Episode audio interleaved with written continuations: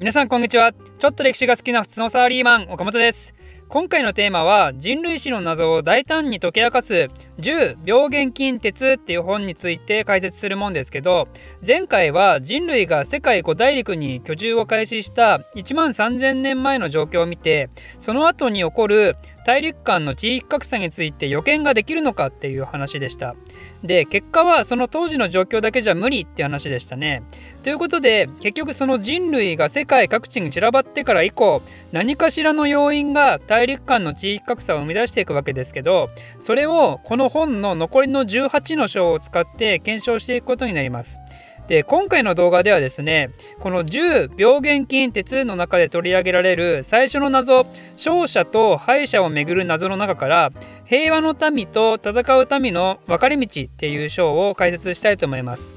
今回の章の舞台となっているのはですねポリネシアですポリネシア分かりますかねポリネシア。あまり世界史では登場してこないエリアですね。ポリネシアっていうのはニュージーランドハワイイースター島を頂点とした三角形のリアでその三角形の中にはですね文字通り無数の島々があってかなり多種多様な文化が形成されてるんですね。今回はそんなポリネシアの話になります。まずですね本題に入る前にとある19世紀のエピソードを紹介したいと思います。ニュージーランドから東に約800キロほど行ったところにチャタム諸島っていうのがあるんですけどここにはモリオリ族っていう非常に平和的な民族が平和に暮らしてたんですね。でそんな平和で満ち溢れていたチャタム諸島に1835年に悲劇が訪れます。それは何かというとニュージーランドの北の島に住んでいたマオリ族が一気に押し寄せてきてこのモリオリ族に対して殺戮行為をしまくってチャタム諸島を征服してしまったんですね。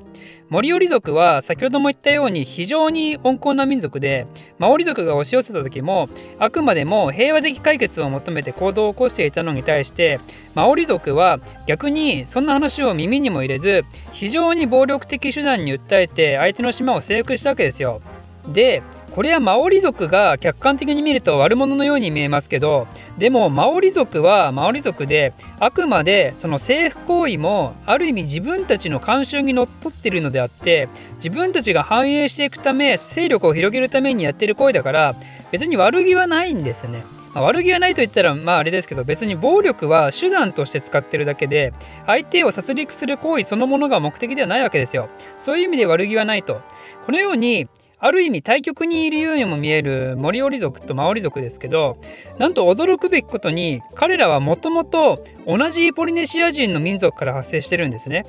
だいたい紀元1000年頃にニュージーランドに農耕系のポリネシア人がやってきてマオリ族となってそのマオリ族の一部が今度はチャタム諸島に向かってモリオリ族となったんですよ。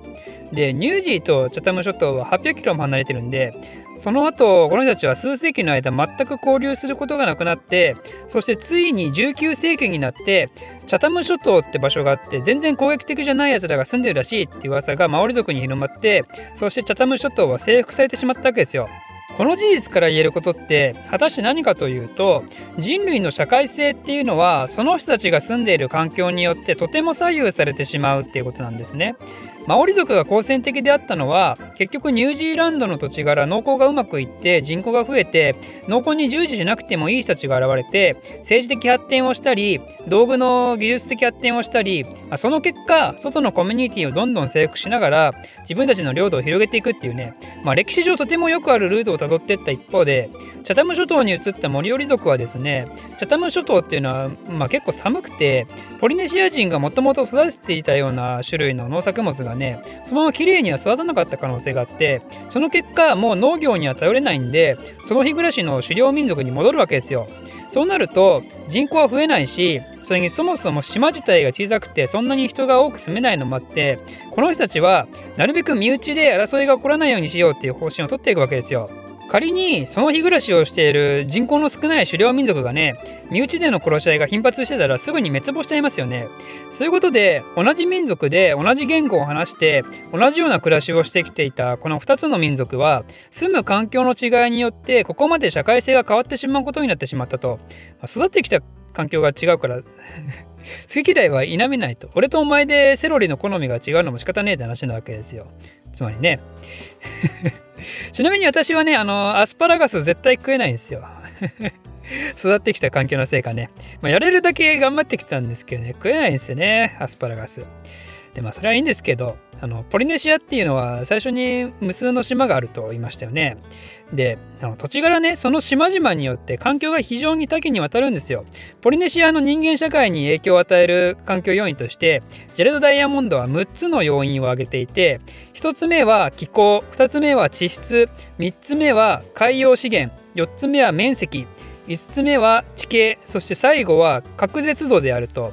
例えば気候が寒ければモリオリ族の例のように自分たちの好きな農作物が育たない可能性があったり地質は金属が取れるところと取れないところでどちらにアドバンテージがあるのかは明らかだし海洋資源は基本的には大半の島は恵まれてたけど中にはそうでもなくて農作物に依存する島もあったり面積の大小はそのまま最大人口のキャパシティになるし地形は例えば山があれば川もあって土地が豊かになるとか確実度は高ければ高いほど周囲の影響を受けずに自分たち独自の社会的発展をしていくって感じでこういう要素がいろいろ絡み合った結果これらポリネシアの島々で数多くの社会が発生するわけですね。つまりポリネシアっていうエリアはある意味でですね環境が人類の社会性をどう変えるかっていうのを検証するための壮大な実験場なわけですよ。ポリネシアっていう小さなエリアの中でもトンガとハワイは周辺の島々を征服して他の民族を支配下に入れるある意味で帝国主義的スタイルを発展させたし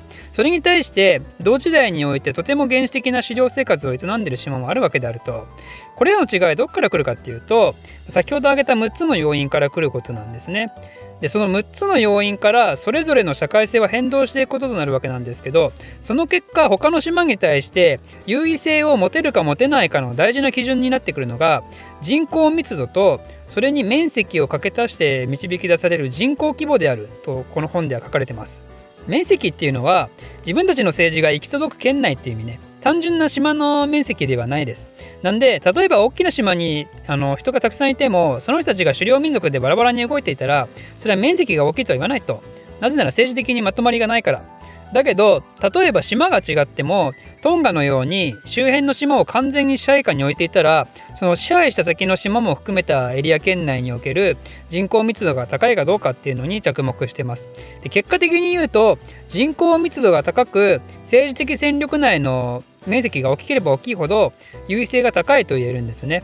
まあ、当たり前といえば当たり前ですけど。なぜなら人口密度が高いところっていうのはその分あの人々が生活できるための食料が確保されてきたわけでつまり植物の食物の大量生産に成功してるんで農業から解放された人たちが現れているとでその人たちは戦士となったり武器職人となったり宗教的役職に就くということができるようになってもしくは灌漑工事に従事してさらなる食料確保のための準備を進めることができたりね。社会的分業化に成功して政治的軍事的経済的にも大きな進歩をしてるわけですよ。それらが特に現れていたのがトンガやハワイサモアなんかであると。今でもポリネシアの中でトンガとサモアは主権国家として成立してますよねそれは昔から国力が他の島に比べて段違いだったからですよそしてなぜそれらの国が他の島に比べて国力が高かったのかっていうのは、えー、先ほど言ったような6つの環境要因によって作り上げられた社会性の違いによるものってことなんですね。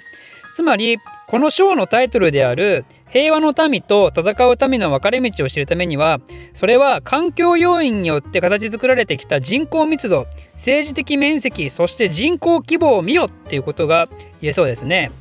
このようにですね何度も言う通りポリネシアの例っていうのは人間社会が環境によって多様化する格好のケーススタディになるわけなんですけどでもこのケースからもですね今時点であくまで言えるのはポリネシアにおいては環境の違いが人間社会の多様化を促したってことだけですね。じゃあ次は何を問わなければいけないかというとそれはポリネシアだけでなく大陸においても同じような変化が起こってきたかどうかそして変化が起こってきたのならばそれを引き起こした環境要因は何だったのかそしてその結果大陸社会がどのように多様化したのかそれらについてはまた次回以降引き続き解説をしていきたいと思います。ということで今回の章は以上となりますが次回はですねこの本の表紙にもなっている激アツの章スペイン人とインカ帝国の激突の話をしたいと思います。岡本個人ツイッターアカウント開設。興味ある人は岡本歴史で検索してください。私の非生産的なつぶやきに興味ある方はぜひフォローお願いします。ではまた。